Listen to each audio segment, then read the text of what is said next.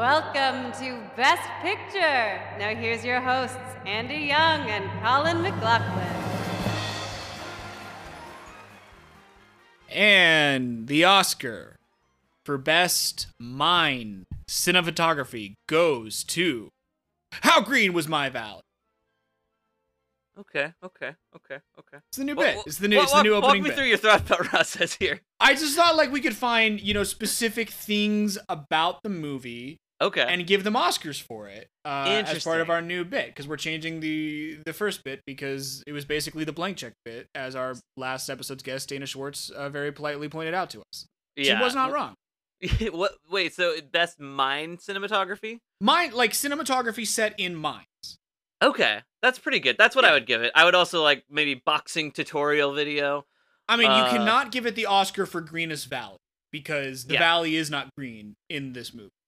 Which I will say, that's a big thing I want to talk about because there is like, I wonder if I would have liked this film more or less if they had shot it in color, especially now that we've seen uh, Gone with the Wind uh, go over similar territory. But we'll also, Well, I mean, uh, I want to talk about like Grapes of Wrath and stuff. Where were the grapes?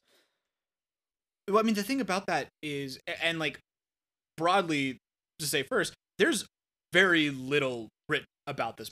Like, this is a movie that pretty much exists like under the specter of the movie it beat for Best Picture in 1941, and it's so Kane. weird coming off of Rebecca and Gone with the Wind, two movies that like the books and articles written about just those two films could fill an entire Mm. wing of a library versus How Green Was My Valley. There's not a lot of really like juicy trivia to get into, but the one thing that I did find out was initially Fox wanted this to be their Gone with the Wind. They were planning to Mhm. make this like a 4-hour Technicolor epic movie, but World War II and and the only thing I've been able to find is World War II made that impossible. So I don't know if that Yeah. was a budget thing or if it was a location thing or if like Technicolor cameras were being used for other purposes, but what was supposed to be a 4-hour Technicolor epic to rival Gone with the Wind became like a tight 2-hour fairly traditional black and white like drama. But it's interesting you say because like William Wyler was initially the director of the project, and of course he went on to direct. Well, he did Best Years of Our Lives. He's going to do Miss Miniver next year, but he of course directed Ben Hur, which is one. Of I can't wait to get to. Miss Miniver. I'm, I'm excited for Ben Hur too, which I've never seen, but like I'm really excited Yeah. for Mrs. Miniver because that movie rules. But all, and that's another thing though about like the oh, that's lack a, that's of a Best Picture you've seen that I haven't. That's really Mrs. Miniver. That is that the first Best Picture I've seen that you haven't because you'd seen it happen so. one night. Okay, I, yeah. I I only saw it once and it was in school. Uh, Okay. But I just remember really liking it and Yeah. being very surprised uh just because of the like subject matter and the kind of movie it is because it was not the like I was 19 and it was not the kind of movie I tended to seek out at that age and it Right. really really stuck with me and I I kind of look at like my love of Mrs. Miniver as sort of a stepping stone to like me discovering Rebecca and realizing Wow. like not on the first watch that it was my favorite movie ever, but like as I found myself going back and back to the school's like the RTF screening room to watch Rebecca over and over again and realizing like I don't even know what is compelling me to do this, but I think this might be my favorite movie. Okay, I was kind of putting off this Miniver. That's good to hear. Um, but I also like William Wyler just because he's worked with Gregg Toland a lot, who is the DP for a number of classic films, including one we're going to talk about a lot this week, Citizen Kane. Uh, but what's why are we putting these two films against each other as the Oscars tend to do every year? We're pitting the two films against each other because this is a podcast called Best Picture with Andy and Colin. It's a podcast about the Oscars, the Academy Awards, specifically the few and far between films that have won the Academy Award for Best Picture, the context of their Oscar race, and the question of what an Oscar win means. My name is Colin. My name is Andy, and I feel like I'm going to get And just bullied into sa- liking this movie more than you're going to put on. Well, I was I, before we do anything, I feel like we need to get better about actually introducing the movie because we've gone 10 or 20 minutes in an We episode right without in. actually saying the movie's title. The movie we're talking about is the 1941 Best Picture winner How Green Was My Valley directed by John Ford. So there. Directed by John Blank Ford. slate, and got it out of the way. It's also well, just it's interesting to me that like John, because we're both big Letterboxd boys. Uh, it's not. It's barely. No, it's not. I just looked it up. It's not in his top five movies as a director. Uh, by Well, it's not a western. Like we were talking about, like well, it's not a western, but it's also like a lot of people haven't seen it. Like it's still only known as like the film that beat Citizen Kane. Which is the thing But I there's not a lot of wanna- reviews for it or anything. It's the thing I kind of want to start with because, especially like you know, we're we're in this modern clickbaity age where like you know maybe once uh, like every couple of months a screen rant or a cracked or like a cbr can come out with like a, a biggest like oscar mistakes of all time list for Mhm. clicks.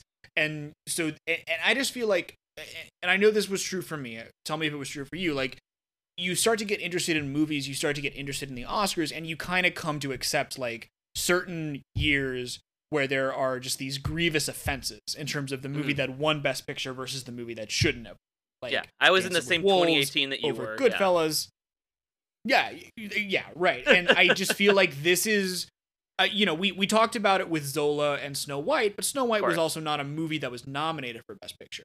This Mhm. year feels like the first year that truly, like, the single thing to note about this year, Oscar wise, is that a movie won Best Picture that everyone agrees should not have won Best Picture over another major movie of that year that was also nominated. I think it's the first big upset for for sure. And there is other interesting stuff this year that we'll get into eventually, like adding a documentary category and of course the actress race this year. But it really is like, uh, yeah, this is still primarily, predominantly known not as a Best Picture winner, but the film that beat a film that people almost Citizen. universally believe. And I will say, like up top, because I think I like this film more than you did. That I agree that Citizen Kane is the better film. I understand why I think the Academy picked this movie at this specific moment in time, but I agree that Kane is the better film, and Kane is clearly the one that has been remembered. But maybe this is also one of the first years where a film is better remembered in history than the film that actually won. Because I know, like, we talked a bit about that with Zola, but it's like, yeah, like Snow White wasn't really nominated. So. Nominated. Yeah, this is the first year where like the obvious choice, according to the popular consensus, mm-hmm. was a potential Best Picture winner. Like Snow White Yeah. was never going to win Best Picture because it was never nominated. never going to be considered exactly um well i'd say we just like it's i mean to just sum it up because i feel like a lot of people who will listen to this haven't seen or heard of the movie it's basically it's the story of this uh kid well, Well, we be- hear wait, wait. I'm going to stop you really quick because I wanted to Yeah. know because there has been some Oh, news uh, for our current Oscar race, and I wondered, do you want to just tap into that really quick? yeah quick? fuck it let's talk about it i just Okay, watched so- sound of metal so i'm like slowly catching up on all I have that on. I have that. To, I'm gonna knock that out this year. Um, It's this- amazing. This this year, Jesus. This week. Yeah, I'll it was one where it. like I, I i'll watch dropped- the reader someday It dropped on Amazon, and I told Harry Bosch about it and said we should watch that. It's a big like awards movie, and I told her what it was about, and she said no, you can watch that alone. So it's really just been on me to watch it. I, but I had the opposite. My wife re- was like, "Oh, I really want to see this. Let's watch it." I was like, "Great," and I kept waiting for her to watch it, and then finally, I have to watch it for this kid's podcast I'm doing tomorrow. And uh, she was like, "Oh, just watch it without me." you're going on like other how- podcasts, I know, yeah. bastard. I have other. I have a life outside of uh, Best Pictures. No, so tell me, what's the Oscar race news that you So saw? the National Board of Review has announced their best film of 2020. Um, they National Board of Review is usually among the first uh like awards to be given out in the award season, and they have announced uh Da Five Bloods as the best picture of Really? 2020. I was gonna guess Minari. Okay, cool. But and here's the interesting thing though, over the last t- for the entire last decade, the National Board of Review's Best Picture has only coincided with the Oscar for Best Picture one time. What was that time? You are not going to believe which one it is. It is Oh, the it better not least the likely think one. It is. It is the one you think it is. Ah, fuck, really? Green Book National Board of Review winner 2018. And and and the thing with the National Board of Review is they kind of have a bit of the same problem as the New York Film Critics Circle where it's like Mhm.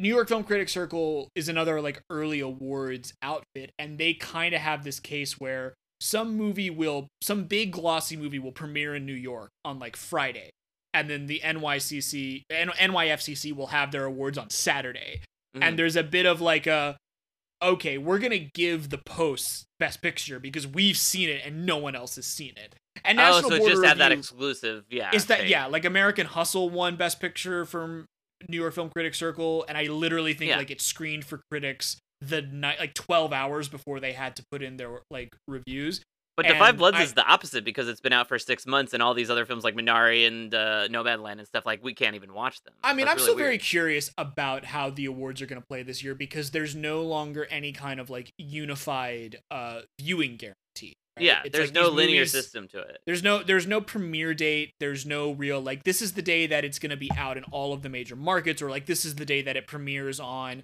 whatever five screens in New York and Los Angeles. Like there's nothing Yeah. like that because of you know the hellish times that we live in. So you have I th- and like I don't know. I tried to watch like I don't know you you just have more of like a people being able to come to movies on their own terms. And I know like if Yeah. you're a critic, it's your job to watch a movie that you're tasked with reviewing. I'm just very curious to see what the spread is going to be this year now that we've taken out something like uh, you know, a theater count doesn't really impact a movie's ability to be seen or be Yeah. part of the conversation right now.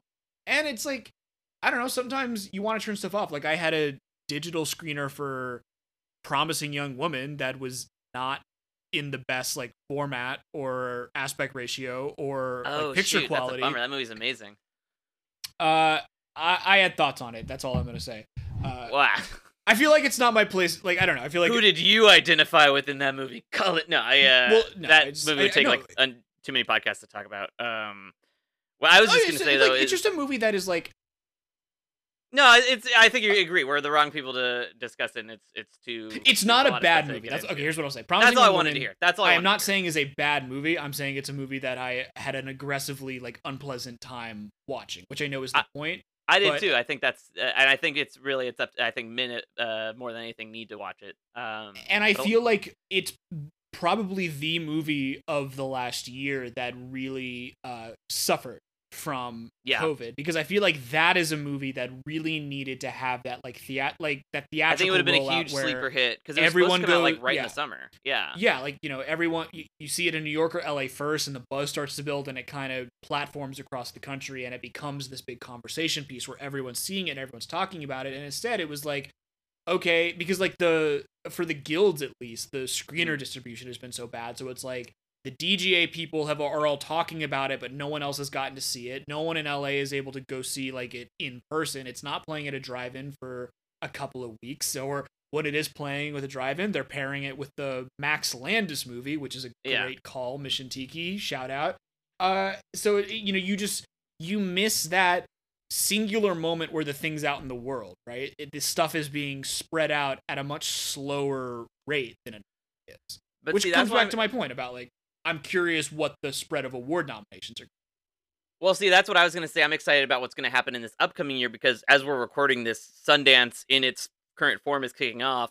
And what used to be this very exclusive thing, like anybody who's uh uh could go on and just like buy a fifteen dollar digital ticket to watch any of these movies right now. Like Yeah. it's Which, taking like, I'm away some really of the excited to do. Yeah, me Yeah. too. And I, I'm I'm really excited about that, like taking away some of that like exclusivity where it's like you have to live in one of these major markets, or you have to go to this big fin- film festival, or you have to have a friend with screeners. It's like if you have fifteen dollars, you can go watch that like Keith Stanfield movie. It's like I'm really excited to see what the Oscar race will wor- look like when there's uh, a little bit more of a democratization of it, and everybody's able to talk about all these huge films at the same time, rather than having that delay that we usually see from the prestige pictures. Uh, Mhm. and I'm curious to see how that will look both in Sundance, but also in like South by, where I feel like it'll be smaller films that are going to play. But that could also be something really great for the race uh, that we're not seeing these like se- uh, eight uh, figure uh, movies that are like taking up all the oxygen of the conversation. Yeah, and I like I don't mean to say that like Minari and Nomadland are the two biggest front runners for awards right now only because of like the weirdness of the year. They're the front Mhm. runners because they're spectacular films, but exactly. They do also feel like the kind of movies that would get overshadowed by bigger, more populous, not necessarily worse, but maybe not necessarily as special movies Mhm. in a conventional awards year.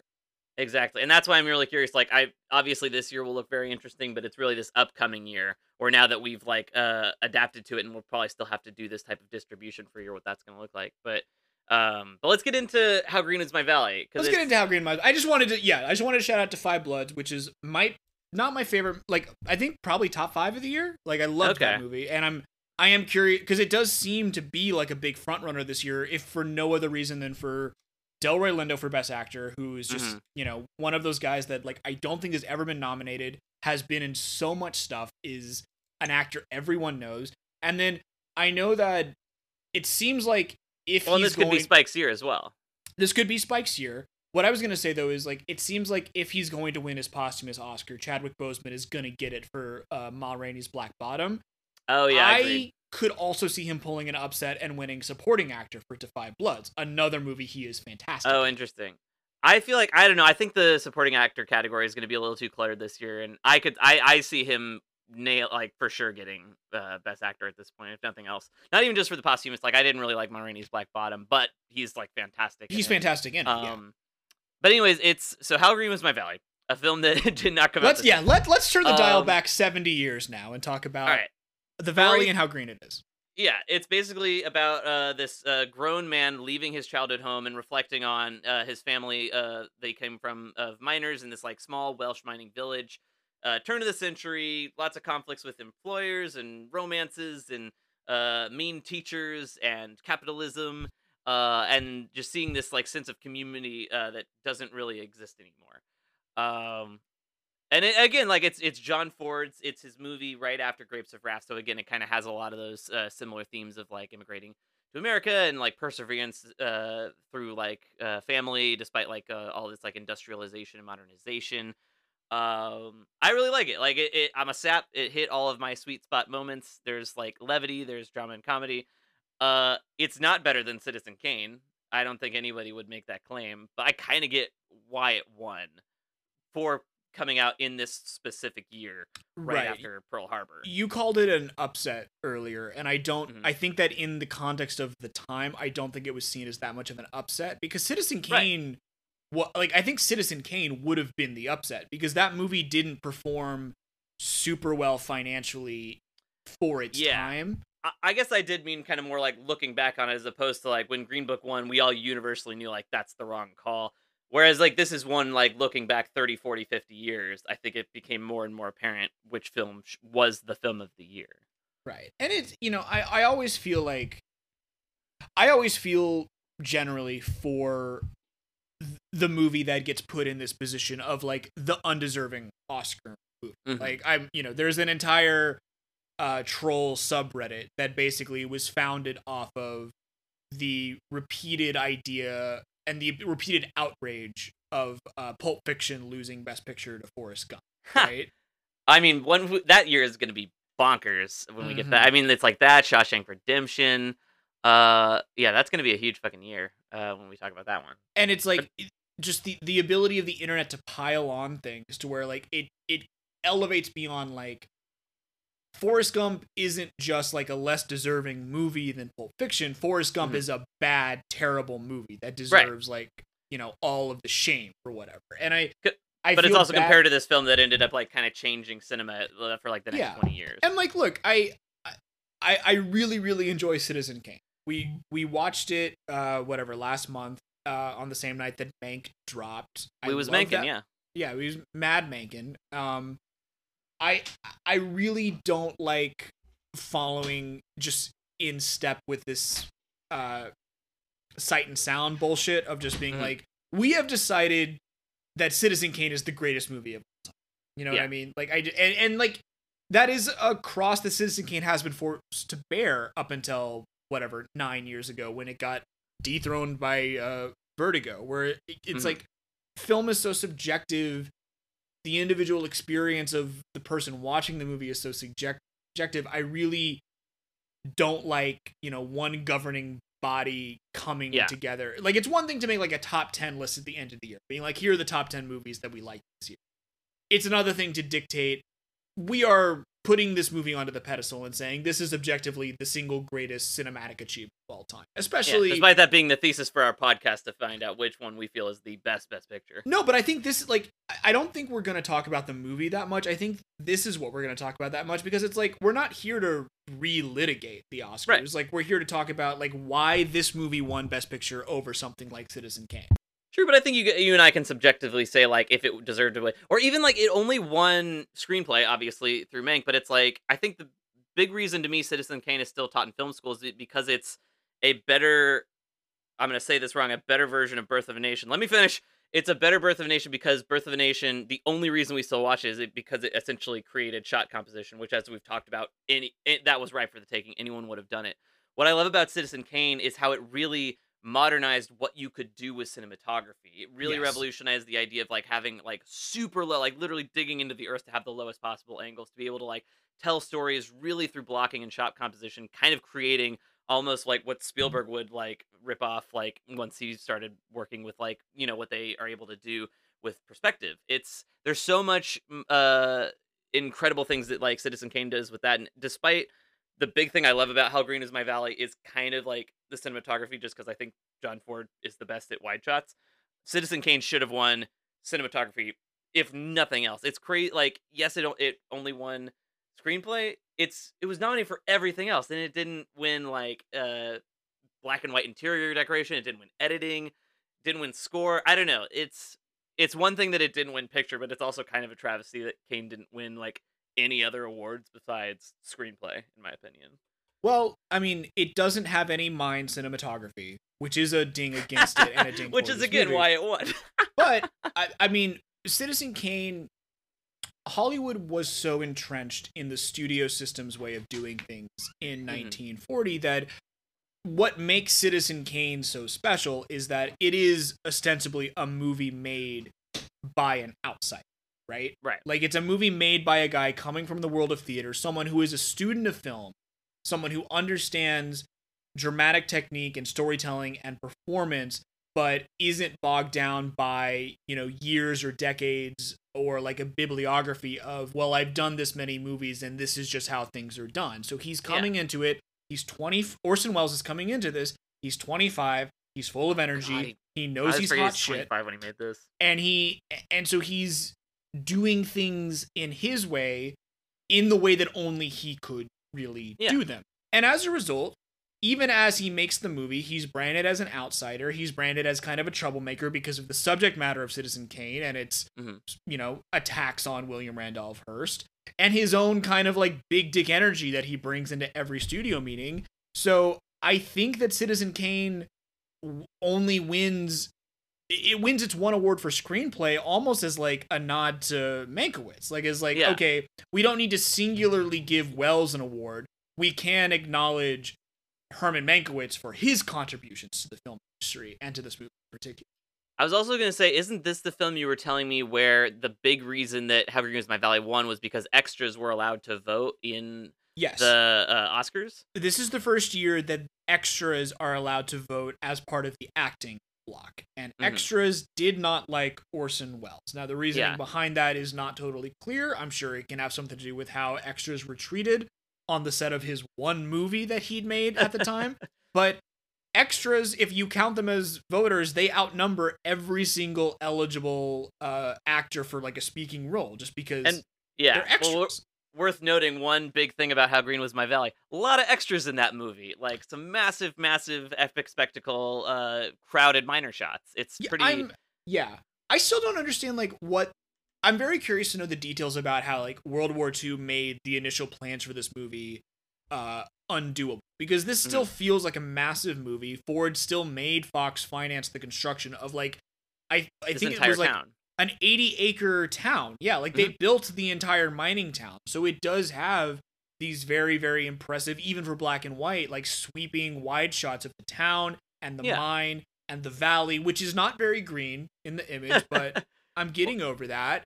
Let, So- let me yeah. ask you this because I, I want to settle this. This was my big complaint when I first saw the movie that like I feel like it might have been more effective if they had shot it color stock. Would you agree or disagree with that? I think it definitely would have been more effective if they had shot it in color. And Yeah. I think we talked last episode or the episode before that about how there are only like four or five Technicolor cameras in existence at this time, so the Right. ability to shoot in color is very limited. I think there's only one movie this year that's a Best Picture nominee that is a color film. I think all Yeah. the other ones are black and white. Because I think we have seven black and white cinematography nominations and then like three for color. So it is Yeah. still it's a limited thing, but it's like you know, like we joke about the greenness of it, but it, I think that's the big thing. Seeing like the innocence lost from both uh, Hugh and this town, uh, I think that's an important thing to see. And I I love what John Ford, does with like negative space, especially when it comes to like the coal smoke and uh, a lot of stuff that happens at the ending. But yeah, I think like it would have been a lot more effective of a scene seeing like the beautiful uh town at the top of it and then seeing it slowly uh, degenerate over two hours. Yeah. I you know, I was thinking watching this and I wanted to add on to your plot synopsis earlier, but I felt like I mean this movie kind of doesn't have much of a plot. No, there's The like first- three kind of wavy things that never It op- really yeah, like. It opens with a big narration from the adult uh, voice of the youngest son of this family talking about Mm. leaving the valley forever or the valet as he calls it. then it has probably like 10 minutes of not silent but no dialogue sequence where it's just people working and singing and then there's a marriage and a church and then there's like an after party for the marriage and then it be it's like equal parts family drama kind of like histo- like slow burn like historical story about this mining town and like the hard Yeah. times that they go over and all through kind of told through the eyes of this young boy who's growing up as the youngest of like what is it five sons Five Four sons, and he is kind of an inactive storyteller. Like the most Yeah. interesting stuff in the movie is like the sons want to unionize her. Oh, like the daughter wants to marry the church uh, guy, but instead, like she has to enter a loveless marriage. It's like there's a lot of interesting stuff going on, and Hugh is just kind of observing, which It's a lot- hate, yeah. but it is like there's not one thread we really follow throughout the whole Uh, movie. because of the opening narration, I assumed this was going to cover a longer span of time than it did. Like I kept waiting Mhm. for like the midpoint where we a jump to young him as an adult or whatever. young yeah. we jump to him as an adult and it's more of an epic. But uh, yeah, it's like this movie is just a bunch of small kind of stories set around this town, but I was reminded like as I was watching it that this feels like the good version of Cavalcade, if that Yeah. makes sense. Oh, absolutely. Especially the ending. It, it feels almost Right. copped. Like that was my big thing watching Cavalcade. I was like, wow, it's almost like shot for shot what happens at the ending. But I I felt something in How Green Was My Valley. Like I really uh wept for him and seeing like him lose his innocence, uh watching his father die in the coal mine. Uh, but it does feel like very similar, like beats kind of set up. But yeah, like like Cavalcade takes like three decades, and this really only covers like two, three years, and then we It- jump yeah, him as it- an adult. that that kid looks so that is a young Roddy McDowall Mhm. who plays the, who plays the kid. He's gonna go on to be a fairly robust and prolific actor through the 60s and 70s. Um, Planet of the Apes, I guess, I like he plays Caesar in the original Planet of the Apes. I that would probably his- be his biggest role at our. I think that's his biggest role. And he looks so young, so like it always does kind of level you in terms of we haven't really covered that much in terms of time. Like I would Mhm. probably guess this covers two, maybe three years max, and it's like through his eyes, but he's a very inactive protagonist. And Yeah. ju- just to lay it out, like I'm right down the middle on this. Yeah, you didn't I- hate it. I I, I, I- feel like I, yeah. I sold you a little short. I didn't, I didn't hate it at all. Uh, I enjoyed parts of it. I, I thought it was a fine. Like I, I literally, I, I watched it not an hour ago and then came Right, right, right. to doing. So it's like I, it's very fresh in my memory, and it's very fine. I don't, Mhm. I didn't take much away from it. Uh, it, it does kind of fall a little bit into the subject matter that I don't like, which is like the Gone with the Wind thing of like, weren't things better when? And I, I never really get emotionally invested in that kind of story, but I feel that a little more in this one though, because we see. I feel like we didn't see it that much in Gone with the Wind, but in this one we really get a whole sense of community, not just in the family, but in the town. Like they're always celebrate. They're always going to church together. They all work pretty much at the same place. They're celebrating constantly, drinking and singing. Like in that sense, I felt a little bit more of the camaraderie of like, yeah, feeling how things used to be. But it is. It's like it's Grapes. It's like passing of a bygone era for sure. I just Um, I, I had that uh John Mulaney joke in my head during all of this being like, oh fuck, it's the old times.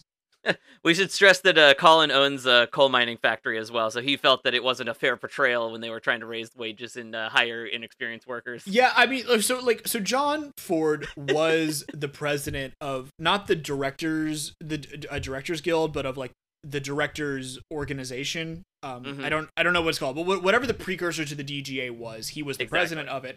So I definitely don't think because there are there are directors through history and working today who are very anti-union in their attitudes and their words. I don't think that John Ford was one of them, so I don't think that all of the anti-union sentiment in this movie was coming from him. Yeah. It I think it was did- the representation of the Yeah. time. Um, but again, like I felt it as like a a, a precursor to like Hmm. things that were happening at the same time of just feeling these complex relationships between different generations and different ideas of doing things. And just him, like Hugh, literally having to decide, like, if he wants to try to make something of himself and get an education, or if he just wants to follow in his family and father's footsteps, like how he perceives himself if he is more than just the son of a miner. Um, you don't have a know, like a lot of that different- really for me. My favorite part was definitely the teacher stuff. The boxing, yeah, that's You're right. definitely like that is fucking hilarious. There's a scene where he uh he's getting bullied uh by his classmates and then even by his teacher he's getting whipped and then he Paul Bettany uh, ass looking motherfucker teacher. but then there's like a scene, and it really caught me off guard because I will admit, like the movie gets a little boring, especially in the second half. But then like two of like uh the people, the poor miners from the town, hear that like he got uh, beat up by the teacher at school as well. They come in and they have like a boxing lesson for the kids, and it's literally the, just them like kicking the shit out of the teacher. Um, and that I don't know. I love those little like the best types of Oscar dramedy drama dramas for me. I've almost said dramedies, but it's kind of true. Is those ones that manage to have a little bit of levity, and it does kind of pump the brakes on the movie in this one. But I really loved, yeah, him learning how to fight, uh, and like getting that education and like those little moments. But again, that comes from like the camaraderie of the town and like feeling like the family is bigger than what is in within the walls of uh just this like one uh the Goyfolds. How do you say their last name? It's like Gleefield. I can't. I, I'm not even gonna try with Welsh, man. Like I love yeah. Wales. Oh no, I've it's been- the Morgans. I'm thinking of the Yeah. whoever it was, the fucking um the The- priest or whatever. yeah. Um, Um, do you know what the tag for this movie was? Like on the poster? It's something like uh like rich are their um, struggles, hard are their emotions, ha- handsome are their sons. So- It's like something like it's like those like big capital. You have the format right, but you're zero for four. It's rich is their humor, deep their humor, are their passions, reckless are their lives, mighty is their story. That's pretty good. That's very salt of the earth. Like has that vibe. And it's interesting again. Like people mainly know John Ford for westerns, but it is like you know he, him coming off of this for Grapes of Wrath, and again winning his third Oscar, one of which is two years in a row, is so impressive. But again, like the biggest thing I love to me is uh, it's it's so hard to pit Citizen Kane and John Ford against each other because they're some of my favorite like shot films of all time. Not necessarily How Green, but John Right. Ford is one of my favorite directors in terms of blocking and camera. I think like very few directors understand the power of composition so naturally like he did.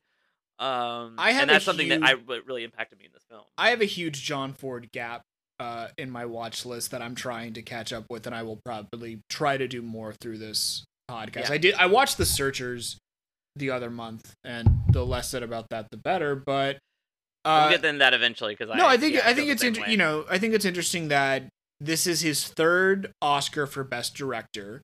It's his Mhm. second consecutive Oscar for Best Director, and it's the first time he also wins Best Picture. Mhm. You know, it's like if Ang Lee ever directs a movie that wins Best Picture, that'll be the only other time that happens. that's right. Where Yeah, someone he's, has he's won twice. because Ang Lee has That's so two. Best Director Oscars and no Best Picture winners that he's directed, Mhm. which is so, So weird. interesting. yeah, Um, that's curious that none of his have won. I I guess Life of Pi would have been the year for him to win, but I, But that I was the Argo that was year. for. that was the argument. Yeah, that's right. That's Yeah. interesting. and it's like Um, Argo is such a just a crazy like success story, even Yeah. like by the Oscar standards, that you kind of can't beat it. But it had that insane thing where Ben Affleck didn't get uh sorry He didn't. Uh, ben Affleck wasn't even nominated uh, that year. And I think that was the big stink and led to I think a lot of people picking Argo over it almost out of spite. Well, it's just like Argo had already won so much. Like it won the Golden Globe, and then he, Ben Affleck doesn't get the Best Director nomination, so the movie then Mhm. wins the DGA, the WGA, the PGA, and the SAG Award. So it's just this unstoppable movie that is also missing one of the integral nominations that one usually gets when you're on the road to winning Best Picture. Right. It was definitely like a very noticeable snub. Um, I'm trying to think of. I uh, I'm trying. Is there anything else about like? Because I know we had talked about. There's not much to say about. Because I think we both agree. Even though I like this film more than you, it's like this was Citizen Kane's year.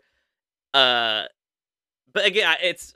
I think about like everything that was happening in 1941, and just like the, especially like you know the Oscars this year, like a month or two after Pearl Harbor. I feel like just the Academy when voting was in just such a different mindset. Um, but then it could have been as well like Citizen Kane never had a chance of the moment. But um, I think Kane should have won. I I don't hate that how green. It's not like Green Book uh, in terms of green movies that have won Best Picture. I I don't completely feverishly disagree that this film should have won. It still feels like an Oscar-winning film The based on what el- we, else we've seen so far. the recurring like thing I've seen uh, in describing this movie is that it's a masterpiece of John Ford's sentimental human drama. Mhm. Like that's what John Ford is credited for making sentimental human drama. Yeah. Which like We're not dehumanizing Native Americans and, And, like, just a, yeah, and like this is like kind of a whiplash coming off of Rebecca, which like the more I thought about it since our last episode, like it is so weird that Rebecca won Best Picture when it did. yeah. because that is a weird movie that is a bleak movie and even gone with the wind as we've talked about like is a very bleak very dark movie this one kind of feels like a course correction in terms of like all right we're at war now we need the feel good like lovable movies that everyone loves to start winning oscars and like Mhm. and that's what this is like this movie feels to me like the most expensive episode of little house on the prairie ever produced Yeah, that's fair. That's that. I would say that's a that's a fair uh, characterization of the film. And I don't know, it's like Clint Eastwood names this as one of his favorite movies, which kind of makes sense as like oh yeah, sort of the you know the current living iteration of like the energy that John Ford brought to our industry. I I, I Yeah. get it. Like I I don't I don't hate the movie for winning Best Picture. Like I under like Citizen Kane had no chance to win Best Picture when it came out. I Right. Mm-hmm. really do believe that. I feel like it was a divisive movie made by a divisive person that made a big splash in Hollywood, but also pissed off a lot of people that you need to not piss off if you want to win an Oscar. And it's yeah. And it's amazing it was Yeah. nominated as well for It is, uh, not for- just for picture, no- but yeah. for everything. Like uh, But- K- uh, uh, Orson Welles was nominated for like four different Oscars that year. Orson Welles uh, is the first. So the year before this, we had The Great Dictator. Mhm. Charlie Chaplin is nominated for Best Actor, Director, and uh, Producer. Sorry, I have to look. I think up. he gets picture as well, right? Picture, so oh, no. yeah. Yeah, I wasn't sure if he was nominated for picture, if that was like another producer on the film. uh, for production. Yeah, so he's for Great nominated. Dictator, yeah. Sorry, so so he's nominated for Best Actor, Best Writer, and Best uh, Picture. So that's the first time someone has three awards. Was he not nominated year. for director? Not for director, no. Really? That's interesting. I could have sworn he was. Okay. Um, this year, Orson Welles is nominated for Best Director, Best Writer, Best Picture, Best Actor. So it's the first Hmm. time someone has gotten that that four spread. Right. That's uh yeah, exactly. And again, it there it was also nominated for like a ton of other awards this year as well. Like I think we're starting to see I think there were a bunch of films this year where they were nominated for like eight different Oscars. One was nominated for like nine, and that was the record up until like the fifties or sixties for like how No, many um, nominations. for- no, wait, I for thought how like many? Bill Foxes. Yeah, I could have sworn there was one that was nominated for like nine or ten, and that was like the record so this for at year, least a couple years. Well, okay, so let's move over into the Oscars because I think Let's like, do it. I don't I don't have anything more to say about this movie. It's I think it's we've fine. we've yeah, it's fine. Kane should have won. First big upset. Uh, let's Um, get into 14th annual Oscar. So Gone with the Wind still holds the record for 13 nominations. I believe. Mm. Gone with the Wind got Maybe it was the thing about yeah. nominations but no wins. Maybe I'm fairly sure Gone of. with the Wind holds the record until All About Eve in 1950, which gets 14, and all or, or Right. 17. One of those. Now I have to look it up. Jesus Christ, I'm so stupid. You know, I think the number I'm thinking of is nominations without wins because it's that, and then like eventually we get to like the color purple. Oh, okay. I see. I think that's saying. the number I was thinking of. That's Wasn't that um? I feel like now it's uh, what American Hustle or Wolf of Wall Street, right? Because both those movies got 13 Maybe. nominations and no wins. Yeah, you might be right. Or like even like Hugo, I feel like was a similar situation. All About Eve like- has 14 nominations. So and, Yeah. and but but it's but also obviously it wins some stuff as well.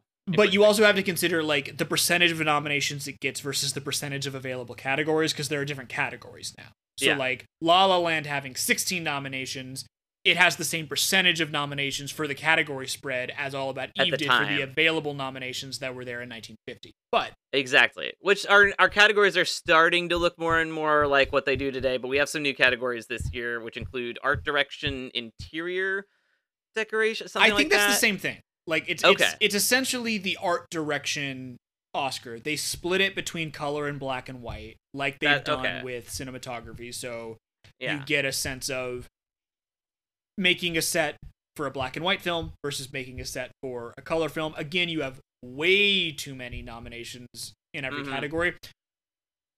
You have a bunch of nominations that are withdrawn for reasons I can't figure out. Yeah, I noticed that as well in the in the book I've been reading. Like I was trying to like figure out why they were doing that. And like the music thing was very confused. Well, it's not that confusing. It's like we have scoring of a dramatic picture and scoring of a music picture now. Um so those are two categories. But yeah, still so it's on its way to having like the score for a musical versus the Mhm. score for a non-musical, which is going to be kind of a weird dance that those two categories play until like I believe it's 1985, which is when there aren't enough musicals eligible to justify Yeah. the existence of that category anymore.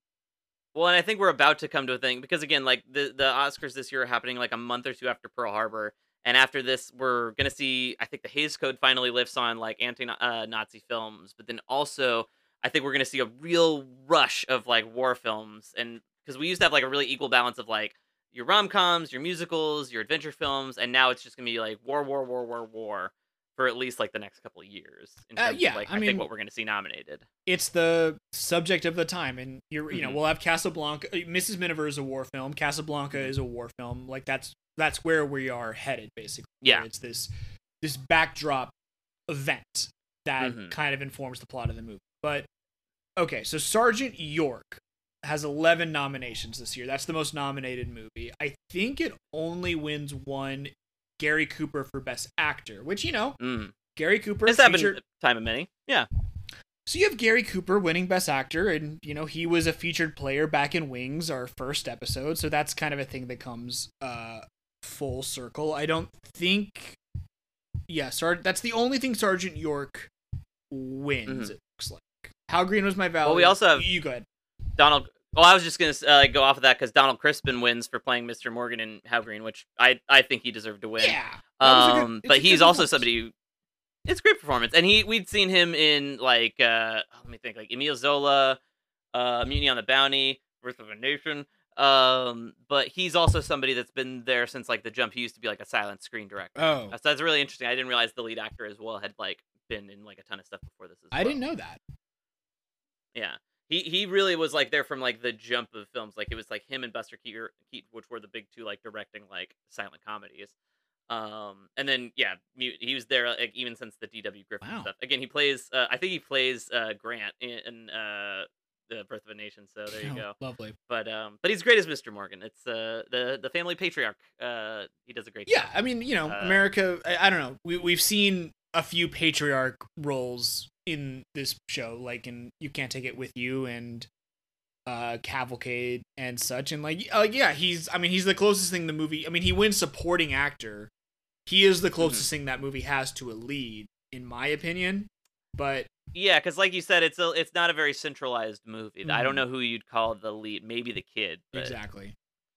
Uh, Yeah. To what you were trying to say earlier, The Little Foxes does That's set I the was thinking record. It gets nine nominations and no wins Exactly.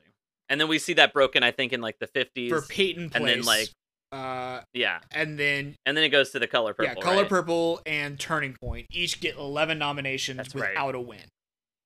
Mm-hmm. Well, and uh, I we haven't talked about like this year yet. We're back at the Biltmore, and like I've said, it's like two months after Pearl Harbor. Did you have you did you hear the story about Bette Davis for this? No, tell me. So uh, the Academy was thinking of canceling the Oscars because of like Pearl Harbor and wanting to like you know it didn't feel like the right time to focus on all the pageantry. Bette Davis, who was then the new president of the Academy, said that they should do it, but instead of doing it in a banquet hall, she was pitching they do it in a large auditorium and do it more like a show. And like the public could buy tickets and proceeds would go to charity. Academy go- governors quickly vetoed against it. They still did the Oscars, but instead, like no formal attire, and they called it a dinner instead of a banquet. But Bette Davis was close to making the Oscars how the Oscars are now, which I thought was That's really- wild because like the only video that either of us could find of this year is a silent, just kind of compilation of people sitting at tables and clapping like softly yeah. as Gary Cooper and Joan Fontaine accept their Oscars. Which can we talk about the actress category this year because it's pretty zany. Uh, yeah. So, uh, I'll let you lead. so this is the first year, I believe, the only year where siblings are pitted against each other in an actor in the same category, I couldn't think of another. Joan one. Fontaine right. uh, nominated for Suspicion, and Olivia De Havilland for Hold Back the Dawn, both for Best Actor. Uh, two women who notoriously do not like each other and do not get along. Mhm. and she, yeah, like we talked about last year, like Joan Fontaine. We we talked about a bit of the politics of why Joan Fontaine uh, didn't win for Rebecca. Uh, do you feel like this is the year? I haven't seen uh because he she wins for a Hitchcock movie, right? She wins for Suspicion. She is Right. the only uh, performance to win an acting Oscar for a Hitchcock movie, which which is still so pisses crazy. me off. I, it, her win, like I don't like Suspicion. I don't think it's very good. Mhm. I think it's a, a lesser effort from Hitchcock. I I said it on the last episode. I feel like Joan Fontaine is playing a less developed version of the second Mrs. De Winter from Rebecca, and I kind Right. of feel like I mean I I no disrespect to Ginger Rogers, but Joan Fontaine winning for Suspicion feels like an honorary award for her performance in Rebecca. I was about to say, Uh, I think it feels like a redemption Oscar, which and we've I've- seen a couple times in the past. And it also kind of feels like the biggest damnation of Suspicion that Cary Grant, who is the co-lead of that movie, is nominated for Best Actor this year, but not for Suspicion. He's nominated for another movie. Right. And That's Cary so Grant interesting. Like I feel like we don't see that one, much anymore. No, well, you just don't see actors doing two movies in the same, uh, much less like That's two true. Oscar, like potentially like Oscar winning, you know. Mhm. But Cary Grant will only go on to have one other acting nomination, and he will never win. What what uh what is it for? Uh, it is for I had so Penny Serenade is the movie he has this year, and Mhm. then he is nominated for in 1944 for None But the Lonely Heart. Interesting. Oh, I was just thinking like, what about North by Northwest? And it's No. like, no, that we just talked Yeah. said it's a Hitchcock movie. So we Cary Grant never wins an acting Oscar, which just like th- that to me feels like George, you know, us being in 2020 and living in a world where like George Clooney hasn't won an Oscar for acting. Oh yeah. But I mean, like, oh my god, like Charade to Catch a Thief, like even like Philadelphia Story last year. It's like that's I mean, I love insane that he never I love won. Philadelphia Story. I can't believe Jimmy Stewart won for that movie and not Cary Grant because Cary Grant Right. steals that movie for me. Wow, that's so interesting. Yeah, I had no idea. But yeah, I guess I was trying. I was uh, gonna see if you had known of any other like sister brothers siblings that were like not because I was thinking maybe in like our uh, music dynasty that maybe like some of them were or something. Um, well, I guess we can talk more about like what the Oscars like. We have Bob Hope emceeing again. Will uh Win, yep, uh, and again like he's easily gonna be the lead. Wendell L. Willkie. I- I'm a pretty big political buff. I'd never heard of this dude, but because FDR spoke at the Oscars last year for equal time, they have a Republican speak at the Oscars this year, which I would love to see happen again. I want like Biden to say like a nice like uh, minute long thing this year, and then next year they're just like, please welcome from uh, the state of Texas Senator Ted Cruz. That'd be fucking hilarious. Uh, oh well, and I, yeah, I would say that that would be funny if we hadn't had Sean fucking Spicer walk out Oh, I the know. Emmys three years ago and get a roar of Yeah. applause. They never have another Spitfield uh, free meal in their lives, but um, I just thought that was really interesting. It was like an FCC shared time thing. I don't know if it was like done in the sake of like uh solidarity or if it was like a rule that they'd suddenly have because you know obviously with broadcast like new rules are coming up every day. Yeah. I um I just finished reading Live from New York, Oh, which yeah. was the uh, the SNL uh, like unfiltered book, which like I bought five years. Ago. Oh, yeah, I read it ages and ages Finally, ago. actually It's great. finished now. And it was funny to me because I I'd never really uh picked up on just how frequent an occurrence it was for a political candidate for president to host SNL. Like I I remember being furious when Trump hosted because it felt because they they did that circumventing thing where they were like, well, we're hosting him as an entertainer because he's the host of The Apprentice. We're not counting this as like yeah, equal airtime because he's a presidential candidate. But like Reagan hosted it, Giuliani Mhm. hosted it when he was mayor, George Bush hosted it, Ducat like you ha- like it was actually SNL kind of became like an important political oh yeah. like tool for presidential That's- candidates to use. it's rare Like, for hosting, could- but it's like, especially now, it's like almost like a given that you're gonna like pop into the background or like be on like an open, a cold open sketch or something like that.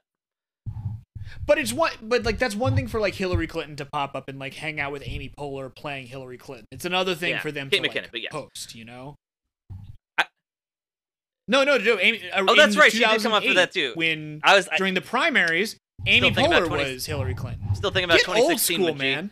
Um, no, yeah, it's it's definitely a more common thing for them to like come on and uh like be in the background or something. Like I remember, I I wasn't political in 2008, but I remember everybody coming on, including like when Obama came on for uh the Christmas one right before he won, or sorry, the Halloween episode uh right before he won. But um, Oh, I remember what I was gonna say though. I, I was curious, yeah, because there aren't any other like uh, sister brothers against each other. I thought maybe like in one of the music dynasties we would have seen like uh, some Newmans like facing off uh, against each other, but I guess uh, hasn't happened. Uh, we might. We just this is Hmm. in acting alone. I don't think it has ever happened since Joan Fontaine and yeah, Olivia. that's interesting because it's like. I'd love to like see a movie or read a book about them because I the big thing I always knew about them is that they were always like pitted against each other, always despised each other. the the Rebecca Criterion uh has interviews with Joan Fontaine that are just like Mhm. from like the 70s and it's not even really about Rebecca it's just a general discussion with Joan Fontaine and she basically just says like we've never gotten along and we're now old enough to know we're probably never going to get along and that's that Oh, that's so it's very sad, but it is just really like, yeah, that's re- that's realistic. Once you hit like 50 or 60, it's just like, yeah, there's not a bridge to mend here, which is a shame, but I mean I I wouldn't say no to an Oscar race where Ben Affleck and Casey Affleck had to go that seems like one that would be like a, a most realistic one like coming up like i'm trying to think of other like family ones like most of what i'm thinking is like fathers and sons where it's like uh like lucas hedges kind of thing where it's like the dad's like a writer director but the son is an actor so they wouldn't like face off against each other but Right. Uh, you can have Alexander. Oh, there you go. Bill Skarsgård. maybe we can have ethan because i know joel Square coen's doing like his own individual film like the the shakespeare thing or whatever so maybe him and ethan coen each make their own movie and then we finally brother v brother But he does that more often. no but even then like I, I ethan like coen's like, been a producer I feel like- this is like one of the first ones where they're totally separate he a, a producer, yeah, but it's like I think it's more often to see Joel Coen singularly direct a movie that is produced by Ethan Coen. Uh, Does I don't think Ethan. he doesn't on his own, but that's why I'm like, because this is the first one where it's like Ethan Coen isn't even involved in this upcoming one that Joel Coen's doing. So I'm like, oh, if Ethan goes off and makes his own movie, or maybe even like at least like writes, they both could be up for like script or something like that, would be very interesting to me. Um, oh, speak. There should be a year where Nicolas Cage, uh, Jason Schwartzman, Sofia Coppola, and Francis Ford Coppola are There you all go, have the whole, like, dynasty. of the Coppola's In uh, some mo- category. most rich for no reason. Yeah. Um, no. he- What about um? Okay, so speaking of screenplay, maybe you can explain this to me. We have three screenplay categories: best original story, best Right. screenplay, best adapted screen screenplay. And here comes Mr. Jordan wins two of those. How'd that happen? Yes. Because I think story. Okay, so like original story can also bleed over into screenplay. Yes, guess so. I still, I know you explain this to me every episode. Because it still breaks my brain. Generally, it's like. And, and you still see Mhm. this to this day, right? Where it's like you might see a movie that says screenplay by X, story by X, right? And that could either mean that like, okay, this person wrote the like document that plotted out what the story was, and then this other guy wrote the screenplay, or like this person wrote a screenplay with this story. This other guy radically changed the screenplay to such an extent that he is the credited screenwriter, but still the Right, but story you never give the Oscar to now, the person who wrote the um, book. You know, like Aaron Sorkin got the Oscar for Social Network. They're not going to give it to the guy who wrote like the Accidental Billionaires. Like that would be weird.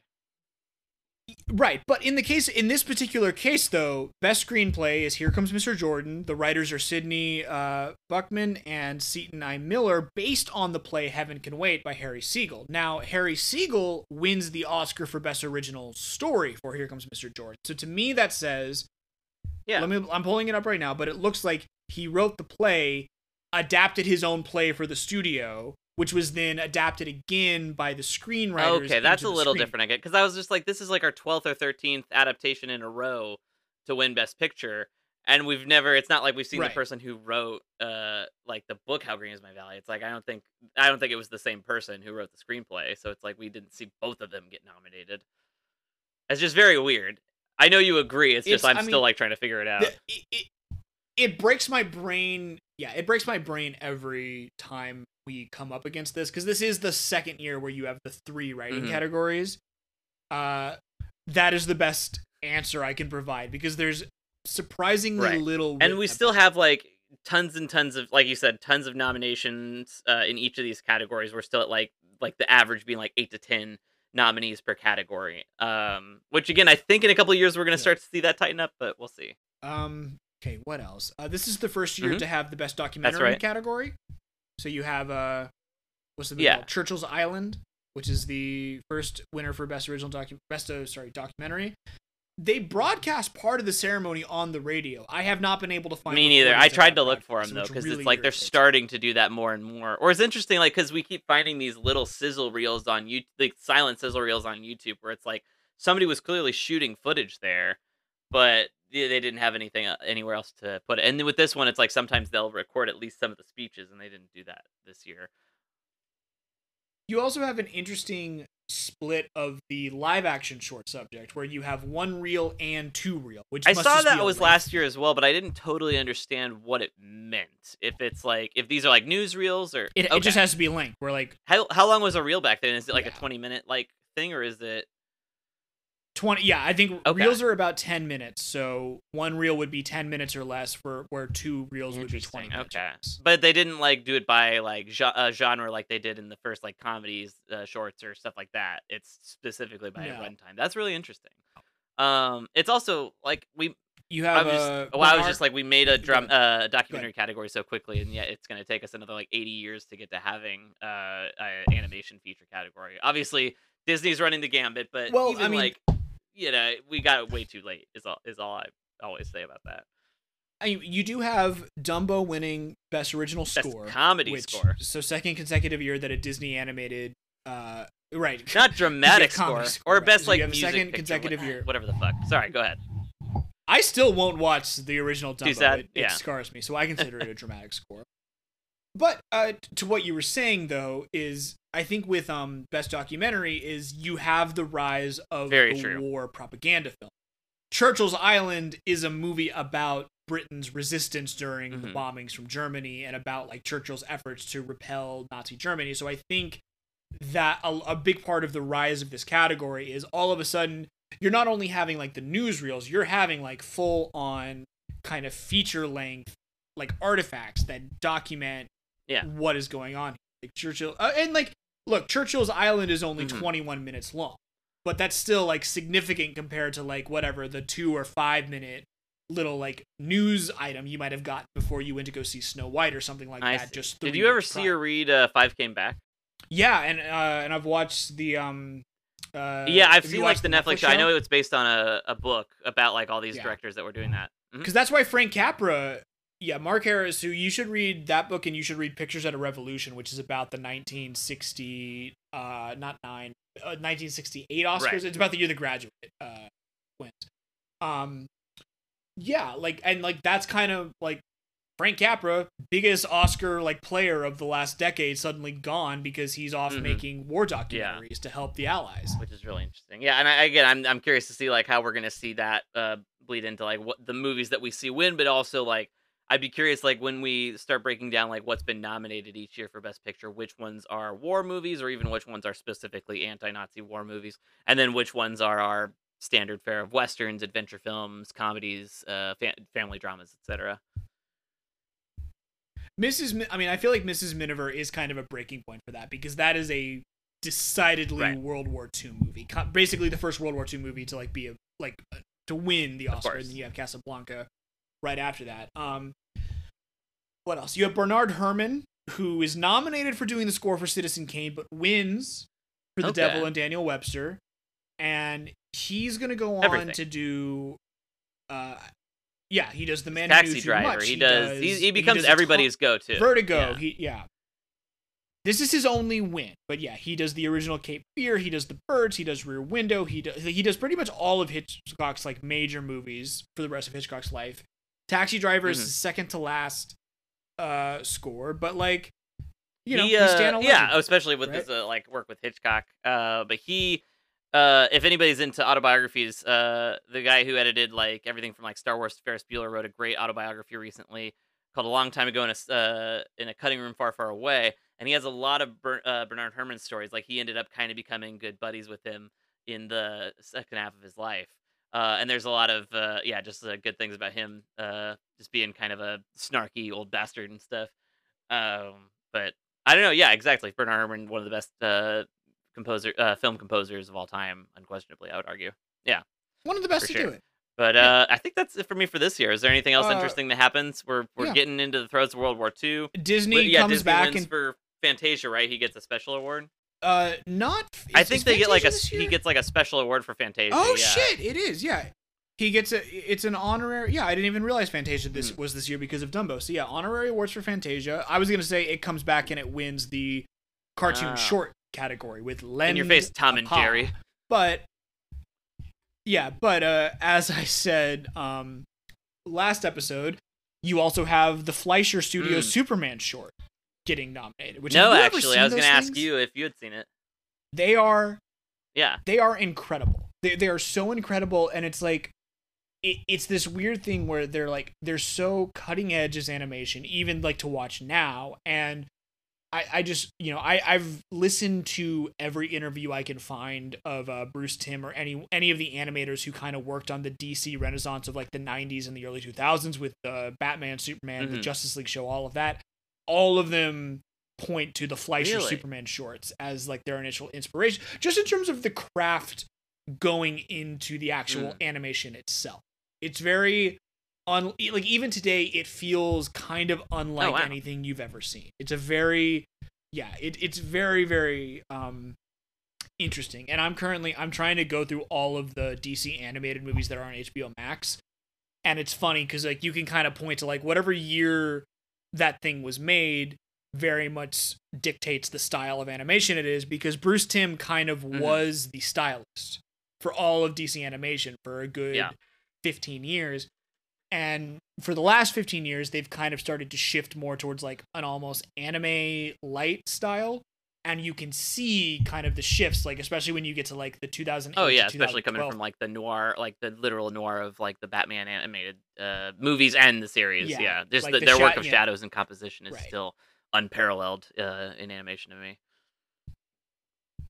And it's also just very interesting because it's like this is 1941 and they're making Mhm. superhero content, and that's gonna kind of become the dominant genre of Hollywood Uh-huh. for the last 10 years.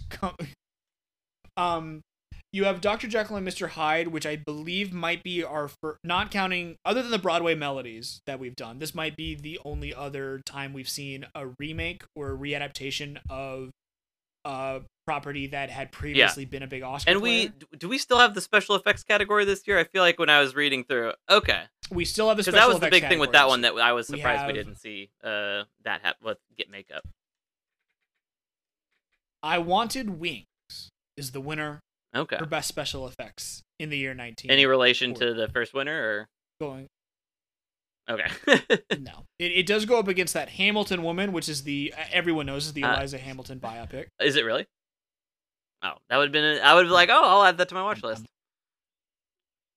It is a movie about uh looks like yeah, it's about planes. It's Oh. about uh, World War II bombers. Right on. Well, I think that's it for me for this uh, year. Is there any other interesting Oscar facts for you for this one, or we we'll move on to Miss Miniver for uh, next week? Yeah, I I don't. I mean, like you know, we squeezed an hour out of this, which I'm impressed uh, with us for. But we, our last episodes went pretty long, so that's that's okay. I like. This is just kind of a like we.